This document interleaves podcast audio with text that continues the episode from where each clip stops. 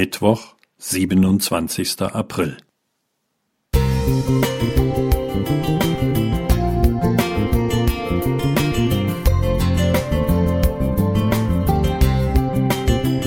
Ein kleiner Lichtblick für den Tag.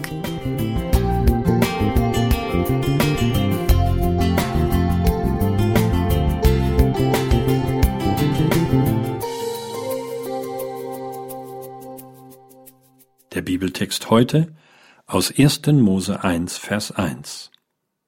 Am Anfang schuf Gott Himmel und Erde. So beginnt die Bibel. Dieser Satz ist wie ein riesengroßes Denkmal, das unverrückbar steht, wie ein Fels, von dem niemand weiß, wie er dahin gekommen ist. Wir können über diesen Satz heiß diskutieren, ihn hinterfragen oder ablehnen.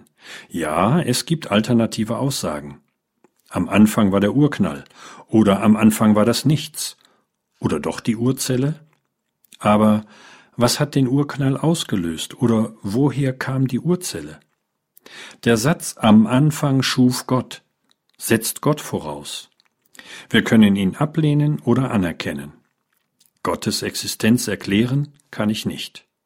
An ihm erkenne ich die Grenzen des Begreifens, des Verstandes und des Geistes.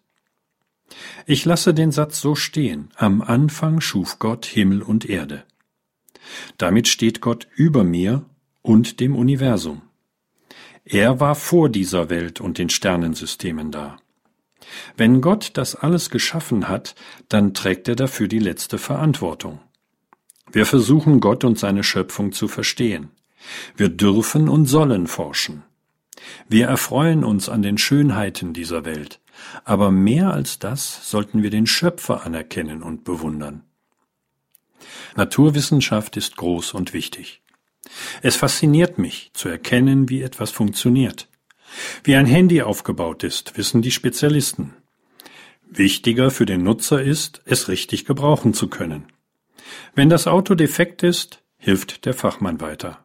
Wenn ich krank werde, bin ich froh, wenn der Arzt die Wirkungsweise meiner Organe kennt. Wenn ich dann noch erfahre, was zu meiner Krankheit beigetragen hat, kann ich in Zukunft die Ursache vermeiden, um nicht wieder zu erkranken. Gott schuf Himmel und Erde. Er schuf den Menschen, Mann und Frau.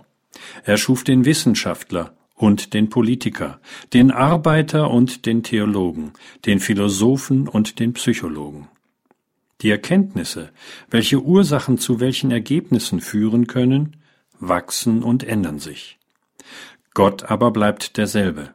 Darum möchte ich diesem einen vertrauen, der sich auskennt, der alles geschaffen hat und erhält, der dem Leben Ziel und Sinn gibt.